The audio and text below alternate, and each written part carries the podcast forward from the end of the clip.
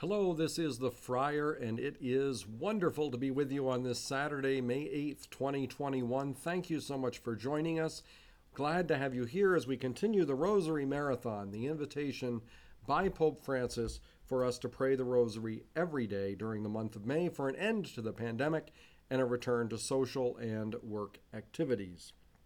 A reminder you can subscribe to the Friar podcasts by going to our webpage, thefriar.org. You'll see all kinds of podcast providers on the right hand side. And you uh, can subscribe there. If you'd give us a rating, that would be wonderful. It would help us to become more discovered. You can also sign up on our website, thefriar.org, for our newsletter, which comes out once a month. And uh, you just put your email address in, you click subscribe. You'll also be notified whenever we uh, post something. So, good thing to do. As a little kid, I remember my grandmother's phone on the wall. It was the type where you had to ring the operator to make a call.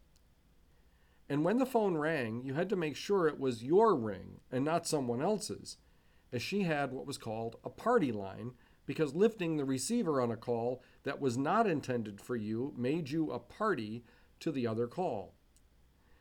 It was not all that long ago when we still marveled at the telephone could only watch the TV news in the evening, and papers were delivered not only in the morning, but in the evening as well. How fast has communication technology moved? We can now speak to someone all the way around the world and hear them clearly. Yet, with all this new technology, there has been a greater dependence on those who work to make sure it works. When a storm hits, it is communication workers who receive the call to fix down power lines, telephone lines, and more. In fact, a few days ago, there was a New York Times story that described how social media was helping in India in ways that other technologies could not. Today, we pray for all those who help facilitate communication all over the globe. May they use their skills to help all people, especially those who are the most vulnerable and poor. And as we continue the Rosary Marathon, let us pray for all communication workers.